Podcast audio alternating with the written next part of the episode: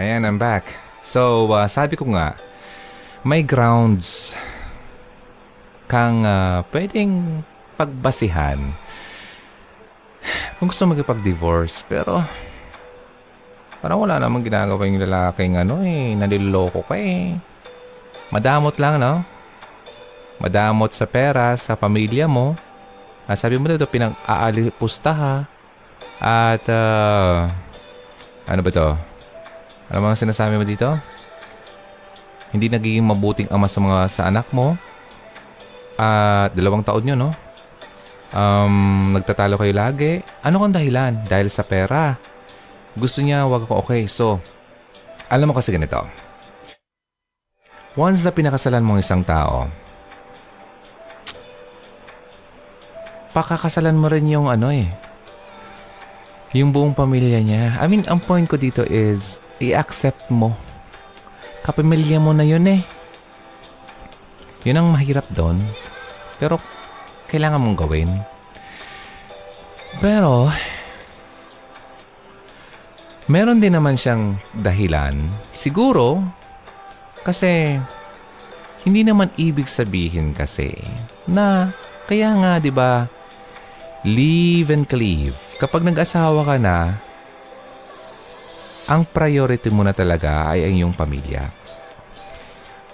Ngayon, baka iniisip niya kasi, baka di naman kaya ba, baka hindi kaya naubos na yung pera mo dahil lang sa mga magulang mo. Hindi kaya, dapat ano ho, dapat i-prioritize mo yung sarili mong pamilya ha.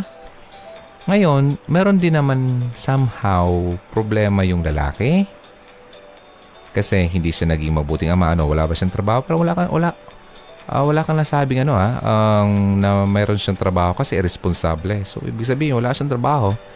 Okay? Hindi siya provider. Ngayon, nagtatalo ka dahil nagbibigay ka sa, pera, uh, sa parents mo at sa kapatid mo. Mm, meron naman siyang dahilan eh. Sorry ha. Um, kasi hindi mo naman kasi ano, um, responsibilidad talaga na totally magbigay sa pamilya mo at sa mga kapatid mo lalo na't ikaw ay may sarili ng pamilya. Okay? So, may point din naman kung bakit siya ganun. It's okay it's not bad na magbigay once in a while. Pero kung lagi-lagi na lang, paano ka makakatulong kung ang mga tao ay umaas na lang talaga sa iyo? Ano kaya kung tulungan mo silang mangisda, hindi yung lagi mo silang binibigyan ng isda? Paano sila matuto? Paano kung nawala ka na namatay ka? Sorry ah. O paano na yung pamilya mo? Ba? kapatid mo, dapat matuto din sila. Okay, bigyan mo sila ng pangkabuhayan para meron silang income. Hindi yung para lagi kang ma... Yung ma-oblige. So, parang maobliga na magbigay sa kanila ng ganun. Kasi may pamilya ka na, oh. May mga anak ka na rin. Now, 16 years of marriage, 3 kids. Di ba? Lumalaki yung mga anak nyo. Okay, problema yan din sa part mo. Di ba? Pero may problema rin naman talaga yung asawa mong lalaki.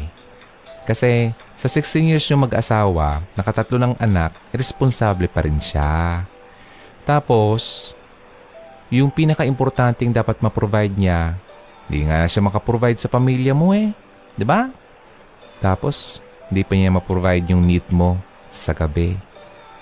Mm, may grounds yan, okay?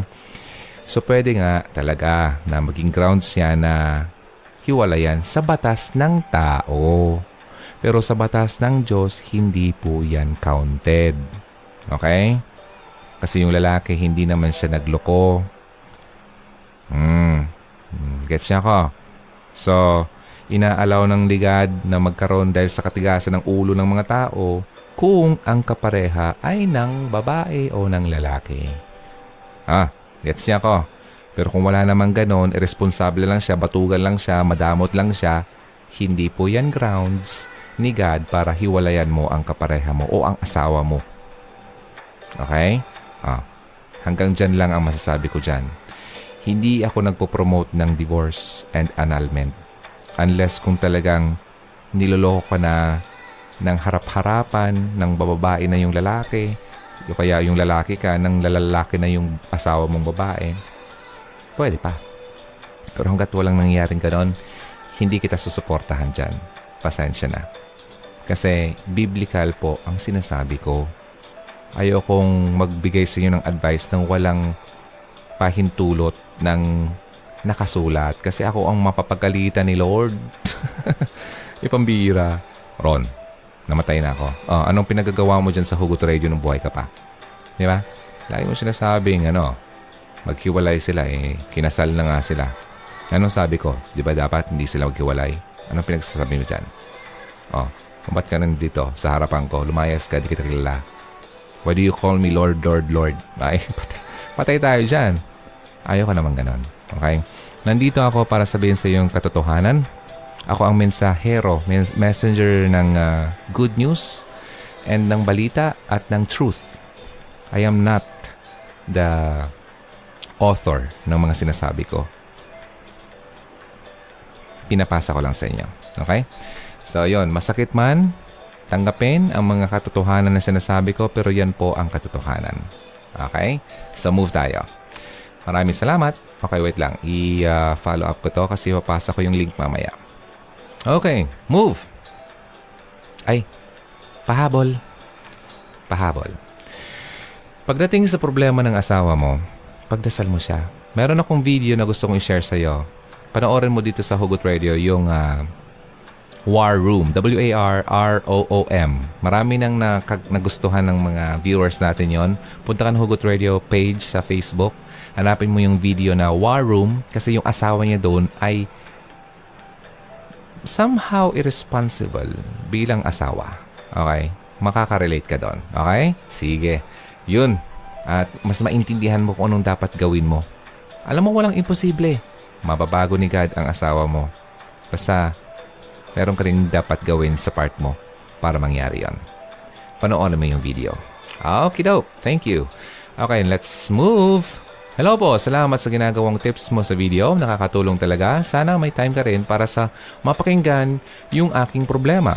Gusto kong humingi paya sa iyo. Maraming salamat. More power sa iyo. Magamit nga ako ng ano eh, deodorant para walang power. Paano ba makamove on? At anong gagawin ko na nadiscover ko sa asawa ko? Okay, sige. Wait lang. OFW siya at may nabisto akong may babae siya doon. At nung umuwi dito sa Pilipinas, ang nabisto ko naman ay ang pagkakagusto niya sa lalaki. May mga nakita akong proof na bisexual siya.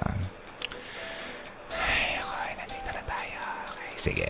Dahil na sa pictures nilang dalawa sa hotel at mga outing, pati conversation na mayroon silang pinagsamahan at nagawa nga nilang bilang lovers. Sobrang sakit na parang nilibing akong buhay, hirap na magsimula. Please, let's keep this in private. Okay, hindi naman nakita yung picture mo eh. Hmm? Masa ba yon? Keep this in private yung name ko po. Di ko po alam ano bang gagawin ko sa buhay ko. Buntis ako sa ikatlong anak nung nalaman ko ang lahat. Parang, mayroon ba kayong pambipi dyan? Bakit lalo ang bato ko ah? Pambihira. Okay, sige. Sagutin ko yan. Hmm. Asawa mo ng babae nung nasa abroad ka. Tama ba? Okay, OFW na bisto mo may babae. Okay, nung umuwi ka sa Pilipinas, nabisto mo rin siya na hindi pala babae ang kanyang ginakasama. Appear. Okay, bisexual. Sige. Walang magagalit sa aking LGBT ha. Kasi hindi naman ako ag- wala namang karapatan mag-judge sa inyo eh. Makasalanan din ako. Okay? And ang kaibahan lang eh pinipilit ko talagang wag nang dumami pa ang kasalanan ko. Pero hindi ko sinasabing wala akong kasalanan. Nagkakasala pa rin ako. I am not sinless but I sin less. Okay? Iba yon. Sinless, walang kasalanan. Sinless, dalawang words, nababawasan yung kasalanan. Now, ito na. May ginagawa yung lalaki asawa mo na, di ba? Sabi mo dito, ha? Oh, oh, oh, oh may, may, wait lang. Asawa mo, di ba? Good, good. Asawa. So, ibig sabihin, may bond kayong dalawa. Sabi ko sa kabilang message, allowed ni God na pwede mong hiwalayan ang naglulokong asawa sexually. So, kung ano mang plano mo dyan, Go ahead. Now, tatanungin kita, mahal mo ba pa ang asawa mo? Hmm? Yes or no?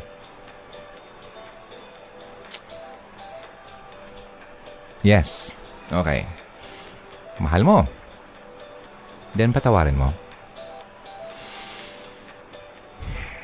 Pagdasal mo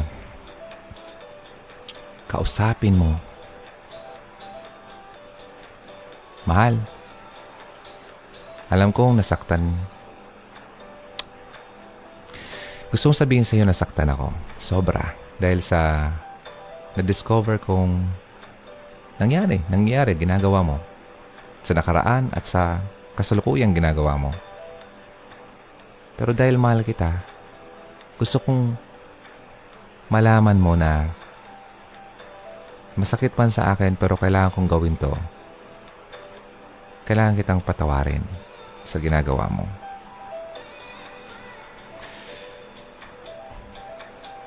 Kung ako sa posisyon mo eh, ito ang sasabihin ko eh. Masasaktan ako talaga. Pero kailangan kong gawin yun kasi asawa ko siya. Now, ang tanong, makakatagal ka pa ba sa ganyan? Hahayaan mo ba na lagi na lang siyang ganyan? Na asawa mo na siya pero mayroon pa siyang ginagawang kabulastugan sa'yo. Sa tingin mo kaya ay may respeto pa siya sa'yo? Di ba? May pagmamahal pa talaga siyang totoo sa'yo? Alam mo, meron isang libro dito na yung dapat na gawin bago pumasok sa isang uh, pag-aasawa. Sabi doon, asa na ba yun? Sabi doon, um, limampung payo para sa magkasintahan. Okay? Pinopromote ko yan. Gami Alba. wala naman, hindi naman, wala naman ako makukuha dito. Uh, gusto ko lang i-promote para makatulong din naman sa gumawa nito at talagang maganda naman. Si Pastor Gami Alba. Okay? Sabi dito, I think page 40, number 44 yata yon.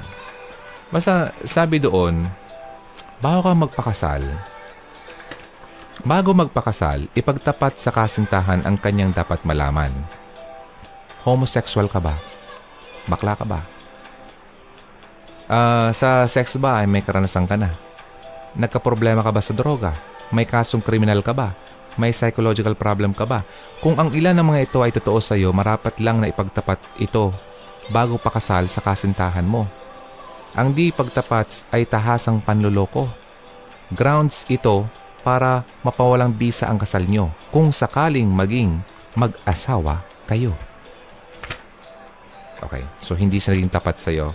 So, nasa iyo ang desisyon kung anong gusto mong gawin sa asawa mo at sa pagsasama yung dalawa. Pero, yun, forgive. Forgive. Patawarin mo kahit hindi man siya humingi sa iyo ng tawad. Gawin mo yan para maka, makalabas ka sa sakit ng puso na nararamdaman mo. Kasi niloko ka. Kasi hanggat sa hindi ka nagpapatawad at masakit ang loob mo sa isang tao, nasaktan ka, galit ka, hindi ka makakalaya at ikaw rin naman ang masasaktan at makukulong sa ganyang klaseng pakiramdam habang buhay. So, patawarin mo siya at bahala ka na Pag sa Diyos mo yan, manalangin ka. Panalangin mo yung asawa mo.